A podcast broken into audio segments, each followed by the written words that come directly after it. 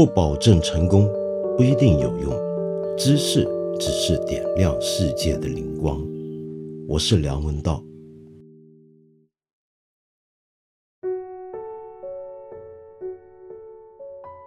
最近这段期间，我的生活变得非常不正常。其中最不正常的一件事情，就是我好久没有去机场，好久没有坐飞机了。我所谓的好久的意思是，至少有两个星期。我平常呢很夸张，碳排放量、碳足迹非常厉害。我一个星期起码要飞两回，所以我常常用香港人很喜欢的讲法形容自己，就是我是真正的离地。离地指的意思就是不接地气，脱离老百姓的日常实际生活。所以呢，我一说话。就会暴露出来我的这个根本缺陷，比如说我昨天做节目的时候就提到我在上世纪的八九十年代在大陆到处旅行，然后坐公交呢，当时买票呢是要把零钱一个一个拍着前头人的肩膀给传过去，最后再把买到的票给递回来。结果呢，这个节目出来之后，我就发现。哎，我们很多听众留言都说，其实现在也还是这样，只不过现在是换成了手机或者是钥匙啊。这一下就看到了，我是有多久没有在内地搭公交了？至少是没有在高峰期间、繁忙期间人多成这个样子的时候搭公交。那么可见我的生活真是出现了个很严重的缺憾。当然这是个闲话，跟我们今天节目主要的东西没关，就不说了。我们之前说到啊，全世界各地这一次新冠肺炎疫情的爆发呢，都有越演越烈的迹象。曾经有人建议别的国家应该抄一抄中国的功课，看看中国是怎么做的，或者认为中国在防疫上面的表现要远远优异于其他国家。那么这些讲法呢，我觉得太过没有道理，太过片面了。事实上，每一个国家按照自己的国情呢，都做出了一些很特别的举措，可能是别的国家没有的，别的国家做不到的。但是大家互相参考也挺有意思。比如说，这时候你就会注意到，原来每个国家以它原有的惯性跟系统，在对应这场疫情的时候表现都不太一样，而且也有一些很有意思的做法。举个简单的例子，像意大利，在我做节目的这一刻呢，它的确诊人数已经超过三千人了。他们终于也采取了比较决绝的做法，就全国的学校关闭，然后大家很关心的意甲怎么办呢？那么他们现在决定是要空场球赛，就是说球赛可以打，啊，你两个球队照打无不误，没问题，但是球迷不准进场，那么大家只能够在线上看转播。或者在电视上看转播，这是他们的做法。比较有意思的是，我们很多国人都注意到，意大利原来也有意大利版的简易版的火神山医院，那就医院门口搭帐篷了。然后大家说啊，这个就是原来意大利版的火神山，还有人拿来取笑。但其实这个帐篷是有意思的，这种帐篷呢是一种战地用的、军用的临时帐篷。意大利现在在各家医院门口开始。架设起这样的帐篷，我现在看到的数字是总共有三百五十个了，至少在北意大利啊。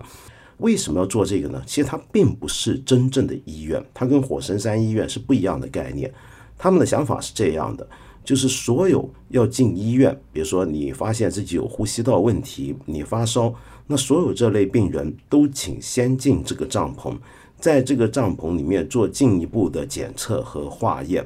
那么这样的一个做法呢，其实是为了要分流开进入医院的人群，使得医院里面不容易出现大规模集中交叉感染的情况。其实这个做法我觉得是挺有道理的啊。我们再来看韩国，韩国也因为这次疫情呢陷入了一个政治论争，那就是已经有超过一百多万的韩国人联署要求他们的总统文在寅下台。认为他在这次对抗疫情的事情上面表现非常不好，其中一个部分韩国人很愤怒的一个理由就是他迟迟没有对中国游客入境做出限制，这是一个他们的政治问题。可是韩国是不是真的做得很不好呢？你看他现在确诊人数这么多，仔细再看，我觉得韩国也还是做的相当有意思的。比如说，你去看一看，他们原来排队要去检查，比如说要去检验自己有没有新冠肺炎，要做检测的话，原本每个人排队要一个小时，但是在最近两天，这个数字已经急剧缩减到只剩三分之一。那每个人检测的时间原来是要花三十到六十分钟的，现在只剩下五到十分钟就可以检测完成。检测完这个结果要去化验，要得出结果，对不对？以前的化验要用一两天的时间，现在他用二到六小时就能够完成了。不只是这样，韩国还在很多的公共停车场搭了一种几乎就像你开车去买快餐的那种啊，用驾车经过 drive through 的方法来做检测，这个真的很牛。就公共停车场，你开个车。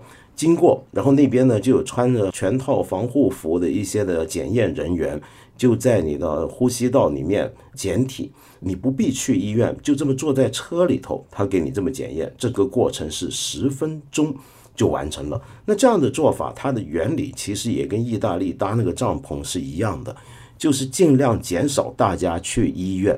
减少这种人数，减少这种数量跟频密程度，使得更多的人呢就不需要跑到医院去。那么用这样的方法能够快速的去做检验。那么现在韩国每天可以检验一万人，那这个数字呢，平均来讲可能是全球最高的。到底能不能跟我们国家相比还不知道，但这个效率是相当惊人的。所以，当我们说我们国家的特殊体制能够让我们有很高的效率的时候，我们可以发现，其实别的国家走不一样的路线，也不一定是效率低到哪里去的。另外，当然还有伊朗啊，伊朗也是一个现在情况越来越危急的一个国家了，包括它的国会都有可能要停摆。结果，伊朗做了一件事情，我猜是大部分国家做不到的，就是要释放五万四千名他的囚犯在监狱里面，免得这个监狱里面爆发集中感染。这也是一个很特殊的一个做法。当然，这不是说特色啊，以后你放回家就没事了。应该以后还会有一些跟进的，但是暂时这是他们的做法。还有呢，当然就是美国了。美国现在新冠肺炎这件事情造成的影响。除了经济上之外，政治上可能也很重要。前几天不是有个新闻爆出来嘛，就说特朗普曾经在一次的政治集会里面说，新冠肺炎是一个民主党针对他的阴谋啊。当然后来他也澄清了。不过呢，特朗普是有前科的。特朗普是一个不是那么尊重科学界共识的一个政治人物，一个总统。他上台之后，除了 NASA 之外，许多的科研机构。或者国家原来要支持的科研的经费都大幅的削减了，除了 NASA 跟部分的军工工业之外，他的副总统彭斯呢，在过去当州长、地方上当州长的时候，也曾经试过大幅度削减公共医疗上面的开支，有时候甚至认为呢，治病的方法最好的办法就是祈祷。所以美国的情况呢也很让人担心。但凡你政治跟一个意识形态走过头，忽略科学，不听科学界的专门的意见，在这种现实问题上面，恐怕都是要栽跟斗的。那么希望他们平安无事，用我们广东话讲叫做大波南国了。好，那么刚刚讲到美国，我今天就要跟你讲书了。今天讲的这本书其实是一个美国医学史上非常有名的案例。而这个案例其实不只是美国医学史，还是属于全世界的。为什么？因为我们要讲的主题，我发现之前已经有朋友猜到了，我们要谈的就是海拉细胞。海拉细胞是什么？也许你没有听过海拉细胞，但是我敢肯定的告诉你，如果今天这个世界上没有海拉细胞，我们所有人的生活，我们所有人的生命都会受到影响。你可能没有听过海拉细胞这个名词，但是。我敢向你保证，今天全中国所有的生物实验室，只要有人类细胞存在的话，这些方面实验室多半都有海拉细胞。海拉细胞是什么呢？它当然是来自一个人身上的一个细胞。那这个人呢？很久以前大家一直以为那个人就叫海拉。海拉这个人其实一九五一年的时候就已经去世了，可是他的细胞。却一直活到现在，而且还不断生长。所以有人从一个很古怪的一个譬喻来看，这个人虽然说死了吧，但他好像没死，至少是身上数万亿、数百亿之一还留在这个地球上面，继续存活、继续繁衍、继续生长、继续蔓延。这是一种什么样的情况呢？我今天要给你介绍的这本书的名字就叫做《永生的海拉》。当然，谈这样的题目，它是一部科普书籍，可是它不是一部一般的科普书籍。我敢向你保证，它像小说一样好看，甚至比我过去在这里介绍的像《魂断威尼斯》这种小说。都还要对一般人而言是引人入胜的。用英文形容这种书就可以叫 page turner。尽管几百页的书，但是你很快就可以看完。那我今天就来先讲一讲这本书的一个背景。这本书的作者呢，丽贝卡斯科努特是美国一位科学写作者。科学写作者这种身份啊，过去我们中国人会觉得比较陌生，但是在美国是很盛行的一种行业。这种行业是这样的，就是有一些人，他一生的职业主要就是写作跟科学有关的科普的报道或者文章。你可以看到美国的很多的传统媒体大报上面都一定有科学版面，几乎每天都会有关于科学方面的新知或者新闻各方面的报道。这些科普作者主要就是在这些地方撰稿或者写作，然后他们当然还要写科普书籍。这个东西已经变成一个小专业了，就是你知道，在美国是跟别的国家不太一样，它很多大学开课开有这个 creative writing 这种课程，它大概是全世界最早开这种课程的一个高等教育体制。这种课程呢，就是训练他们的学生将来你可以以写作为职业，而科学写作现在已经变成 creative writing 里面的其中一个分支。甚至可以专门开科来教的，丽贝卡斯科努特干的就是这样的事情。这些人呢，多半本身都具有一定的专业学位，可能是个生物学博士，可能是个化学的硕士等等。通常在一些大报上工作的这种所谓科学记者，起跳的那个学位多半都是博士。然后他可能不做科学研究了，就专门做这种科学写作。那么这样的事情呢，在过去我们中国是比较少见的。我们中国过去文理分家的情况比较严重，所以一般呢，就是文科的人要写科普，你就觉得写的很不内行，里面很容易出问题。但是真正的让在行的学者来写科普，他就普不起来，这个文笔好像不太好。但是最近十年，这个情况已经有相当的改善，你就能发现中国这个领域也有很多高手了，是不是？而我说回这个里贝卡斯科努特，他就是一个高手，他这本书。花了他十几年的时间去筹备这个稿子出来之后呢，换了四家出版社，也就是很多出版社都没看中，觉得这个书讲的这个故事不好玩，或者说没听过这种题材，有人要看吗？没想到这本书最后出版之后成了畅销书，而且是《纽约时报》的全年度最畅销的这个书的排行榜的第一位。前几年呢。这个书的故事甚至能够被改编成电影，就是美国的那位名嘴奥普拉女士她去主演的，但这个电影好像拍的不怎么样，尽管她个人演出还行。I want to write a book about your mother. Go healer, go healer. That's my mother. 科普书为什么能够改编成电影呢？那是因为它真的有个好故事。这个故事呢，按照这本书的顺序，必须从我们的作者丽贝卡斯科努特念中学的时候开始讲起。他在读中学的时候呢，就听到他们的科学老师无意中提到，我们今天所有的实验室里面的人类细胞很多都是来自一个原型，那就是海拉细胞。那时候，丽贝卡呢，他就觉得非常好奇，这个人到底是谁呢？那这个细胞是从哪来的呢？从什么人身上来的呢？这到底是怎么回事儿？他就开始对这个故事感到着迷。直到后来，他念研究院，他又回到这个题目，他又开始想挖掘一下，结果发现，当时啊，大部分网上的一些的素材都语焉不详，好像没说清楚。于是就激起了他的好奇心，他就想搞清楚到底海拉细胞它的来源是怎么样，他就要追寻这个故事，于是就有了这本书。而这本书比较特别的地方是，它采取了三线前进的叙事。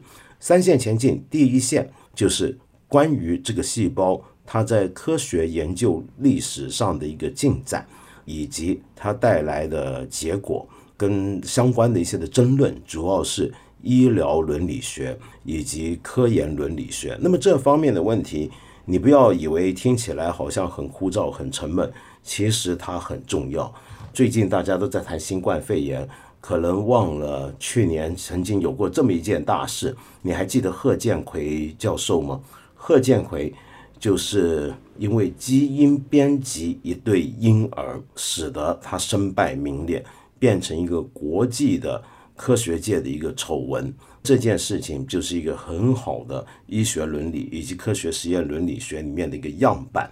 那个时候我们大家不是都很关心这个问题吗？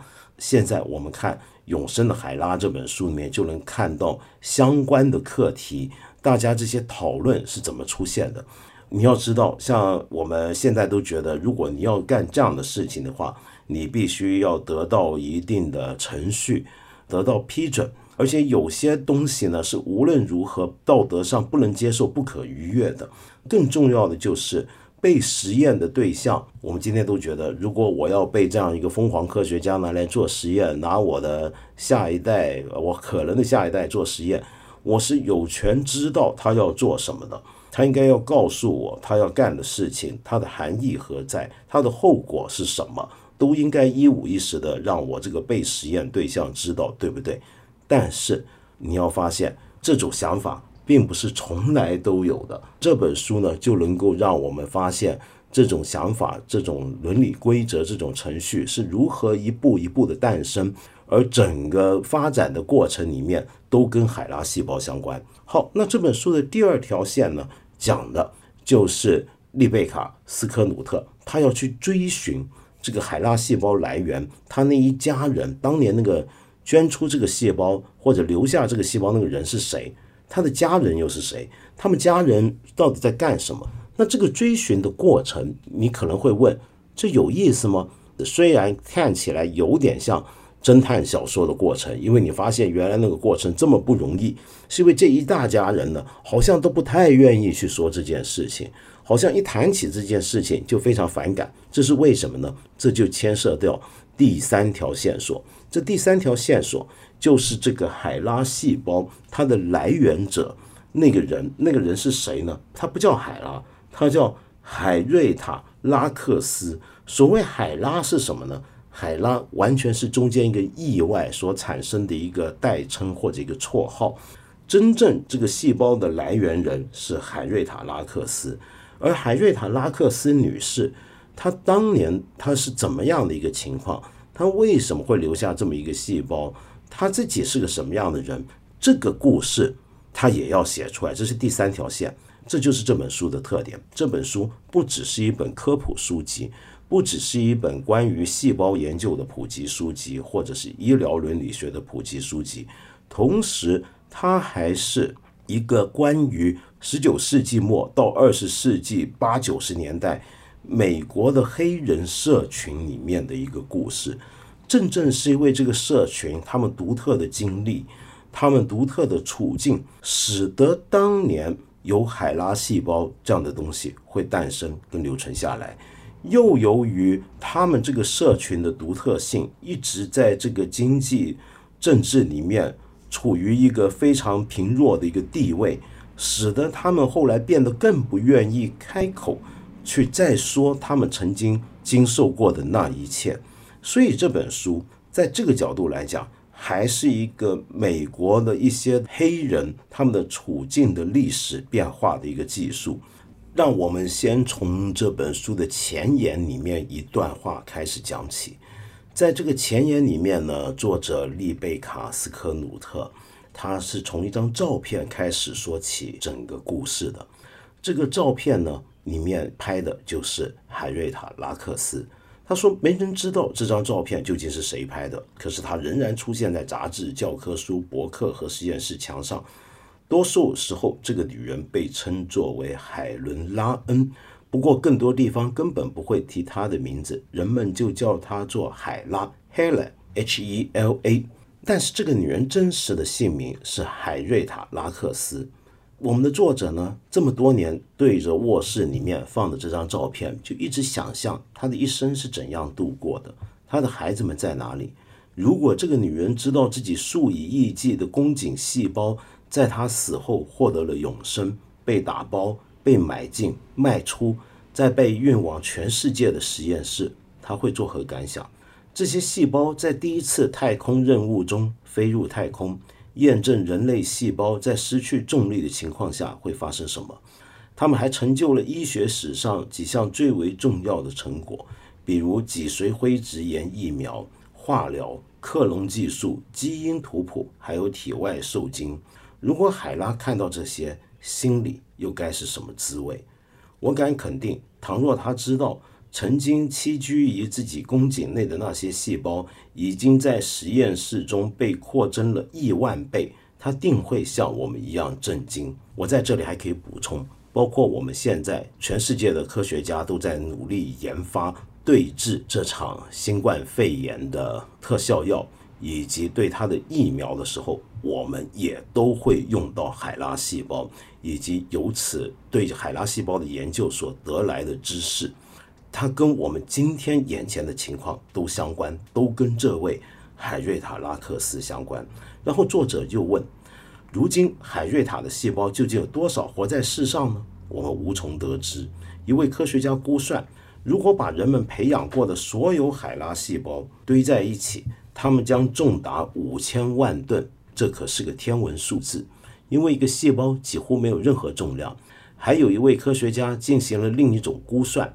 如果把世上所有的海拉细胞依次排开，总长度将超过十万公里。这个长度几乎可以绕地球三周。而海拉本人的身高其实只有一米五多一点而已。这就是整个故事的开端。我们可以看到的是什么呢？就是这个细胞它有多么的重要。这个细胞到了今天。它繁殖出来的总的细胞量、培养出来总量到底有多大，以及这个人我们对他到底有多无知？但是这个故事还有另外一个听起来很荒谬的一面。这个故事呢，就要从海拉他去世的时候，他的好几个孩子，其中一位叫戴博拉，是我们这本书里面我们作者要努力追寻的其中一个主要的人物。海拉的这个女儿叫海瑞塔，她的这个女儿啊，黛博拉，她有这么一段话。这段话是这样的：每次去医院体检，我都说我妈是海拉，他们立刻就兴奋起来，跟我说一大堆东西，什么没有她的细胞就没有我的血压药和抗抑郁药，所有这些重要医学成果都是因为她的细胞。可除了这些，他们也不会解释什么东西。没错，你妈上过月球。被放在核子弹里面，制造出小儿麻痹疫苗。我不明白这些事儿他是怎么干的，可我想我还是会为他高兴，毕竟他帮了好多人。我觉得他可能挺高兴的。可我总觉得这一切很奇怪。要是他的细胞真的为医学做了这么多事，我们家怎么都看不起病呢？一点也想不通。好多人都靠我妈妈发了。可是我们甚至根本不知道有人从我妈身上拿过细胞，而且我们一毛钱也没见着。好长时间，我一想到这就生气。后来因为这都得病了，得吃药。可我现在一点也不想再争这个了，我只想知道我妈到底是谁，到底她妈妈是谁呢？这个细胞是怎么样从她妈妈身上被取下来？又怎么样改变了后来的整个医疗史呢？更改变了我们今天所有人的生活呢？这些故事我明天再慢慢跟你谈。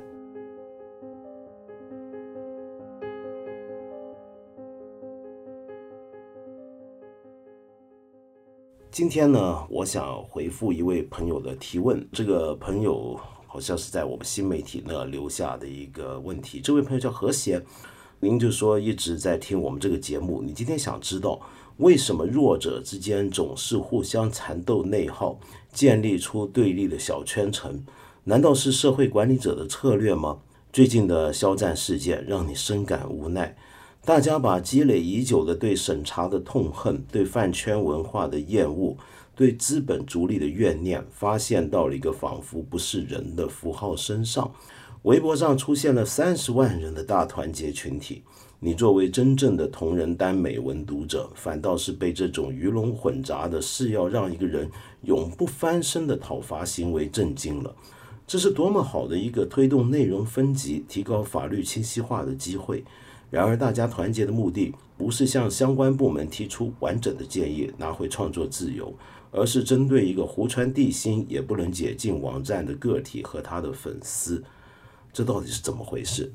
而且我觉得你很难得，你作为一个单美文的读者，那么现在你们这个群体喜欢用的平台被干掉了，被消失掉，被和谐了。但是你这个时候能够跳出来，不是去痛恨肖战以及他的粉丝，而是会想这个问题。我觉得这是很难得的。我没有办法很全面的回答你的问题，是因为你的问题里面其实牵涉到几个非常复杂的问题。比如说，你提到的推动内容分级，让法律清晰化，很老实告诉你，这个想法是我们中国所有从事文化工作、从事新闻、从事媒体的人几十年来都一直可盼的一件事情。比如说，你看我们国家的电影就没有分级制度，是不是？或者没有一个可以跟其他国家地区比较的那种比较清晰的一个分级制度。这么多年来，大家一直都在呼求这件事情，认为这件事情会释放出很多的创作空间，释放出很多的市场机会。另外一方面，在新闻宣传跟文化上面，我们也一直呼吁有没有一套更清晰的立法，说清楚有什么东西。是违法的，有哪些的内容，有哪些的边界是能够用立法的形式把它确立下来，使得大家都能够更安心的去从事自己的工作呢？这都讲了很多年了，但是很难很难做到。为什么很难做到呢？就拿你跟我今天天天都会使用的社交媒体工具来讲好了，你看微信跟微博，我们可能每一天都会有新的一些的字眼。新的一些的事情是搜寻不到的，那么我们知道它是被封了，或者是触犯了相关的问题。但那个相关的问题是什么呢？可能很难讲清楚，因为这些每天被查禁、被封的东西可能都很不一样。有的东西呢，它可能是今天这两天因为很热门，大家谈起来它被封；有些字眼我们觉得很莫名其妙的，不应该被封，但是隔一两天，当然它又没事了。那么像这些做法。你怎么样去用立法的方法让它很清晰化的固定下来呢？如果很清晰的把它们都固定下来，那以后相关部门就不能够做这种比较，坦白讲带着随意的一种方法去处理了。但是从相关部门角度来看，他们要拥有这样的权利是很重要的。因为这样的一个审查是一个因应每天的政治局势、舆论形势在不断改变的，他每天都要在微调，他每天都有新的东西，他觉得有问题，或者有些老的东西，他现在觉得没问题了。那么这些事情，他是不能够让你立法被清晰下来。因为立法是什么？法律、法治指的是对权力的限制。这种权利如果得到限制，他们就会觉得那就更难办了，对社会管理不利了。至于你说到的为什么大家要互相缠斗内耗呢？这又是另一个问题。这是因为我们都会产生出一种路径的依赖啊。就有时候我们知道，对于大的结构，就刚才我说那种大的局面，我们没有能力去改变，或者我们能够做到的事情可能很少很少。那这个时候，接下来我们就要退而求其次，选次好的方法。次好的方法，很不幸的，在今天。很多国内每次有争论起来，争论双方能够想到的办法是什么呢？那就是我不同意你的言论，于是我要彻底消灭掉你这种言论能够出现的机会。这种东西呢，要不就是我们发动口水战，用集体的口水把你淹死；要不就是发动这种口水战，让集体口水淹没你之余，使得原来你工作的平台。或者是跟你有关的一些的商业客户害怕了你，断绝了跟你的往来，让你呢没有任何的可以逃生的机会。更厉害的是什么呢？当然就是举报。而举报这件事情，在今天呢是比较容易的，因为现在许多的，比如说平台、商业机构、非商业机构也好，他如果收到举报，因为他们害怕政治上要担责任或者出现问题，通常面对举报投诉呢，是我们宁愿先严格处理，就先禁了再说。到底禁了之后什么时候解禁呢？那就不知道，因为解禁是要担责任的，禁了这个事情倒不担责任。禁了它或者干掉这个平台，起码我先避免一些争论的产生。然后在这个情况下，我们全部人都有一种路径依赖了。这个路径依赖就是我遇到我不同意的意见，我觉得我就可以去举报他，因为大家都是这么干的，这已经成为一个惯性。我不是跟你去讨论，不是跟你去争论，而是去把你说话的整个机会彻底消除掉。这就是一个非常不幸的一个现象，怎么办呢？所以我常常呼吁。我们应该要回归到现实跟常识，怎么样更现实的看我们的实际的问题，而不是要动辄就上纲上线。这一次的肺炎，我们也晓得，最当初的延误其实就是跟忽略了现实、忽略了科学，而去追求一种形式上的、很形式主义的稳定所造成的一个结果。难道不是这样子吗？当然。这扯起来呢，是一大堆乱麻般复杂的问题。我刚才只能用最简单粗暴的方法来回答你了，很抱歉。另外呢，在我们节目的留言区，我还看到一位朋友叫木子，你也留下了一段话，我觉得很有意思，我也必须要回应。你的问题是，你说你想像我一样大学读哲学，那么这件事情你觉得对你以后的人生至关重要？还剩下九十多天就高考了。而你的成绩呢，离复旦哲学差的还很远，倒不是个人不想去努力啊突破应试，而是潜力实在有限。如果高考考砸了，实在不知道去上大学还有什么意义，也不知道除了读哲学还能够学什么。所以你想问我有什么建议？你非常非常困惑。你知道我以前是香港中文大学哲学系的。如果读到这个留言，你想说无论是考砸与否，你一定要在二十二岁之前。读够一千本书，最后呢？你说希望我和我们的节目陪你海枯石烂，说不定四五年之后会在看理想看到你。首先呢，我想说啊，我觉得你成绩应该不会太差吧？你的目标居然是复旦哲学系，那这是全国最好的一个哲学学院之一。那你如果目标定在这，你觉得达不到，那表示你退而求其次的选择空间其实是相当大的。你考不上复旦哲学系，难道中国别的大学就没有哲学可以念了吗？不要这样子想好不好？你不能够在复旦念哲学，还能够在别的地方念哲学啊。另外呢，就是就算不念哲学，其实我想告诉你，本科的训练里面，我个人认为所有的人文社会科学之间的界限是很模糊、很模糊的。我在本科念哲学的时候，你以为那四年就能够把你变成一个很懂哲学？很好的一个哲学家的一个基础吗，那是不可能的，那就只是四年就念一念而已。真得说到后来，还是得靠自己的锻炼，自己的本事。同样是那四年，有的人随随便便，有的人呢认真苦读，有的人呢自辟天地，每个人都不一样。这件事情以我过来人的经验来讲，还是要看个体的。好，那么你说到要读书啊，你无论考不考得上复旦哲学系，你都想在二十二岁前读够一千本书，这是很好的发愿啊，这很有志气，我非常鼓励你。当然，我还是要再说一句，光是读得多没有用，你怎么样都得有几本经典、几本重要的著作，是要慢读、细读、读透它的，那个才是练基本功的，就等于进少林寺，先有些基础拳呢，要先练好是一样的。你最后希望，说不定四五年之后，我们能够在看理想看到你。你的意思是要来这做节目呢？无任欢迎。我告诉你，我的一个很大的一个理想，我的愿望是什么？就是尽快找到有人能够代替我今天做的事情，要做的比我好，比我厉害。然后呢，我就什么都不用再做了，就功成身退。这是我最大的愿望，我很期待你。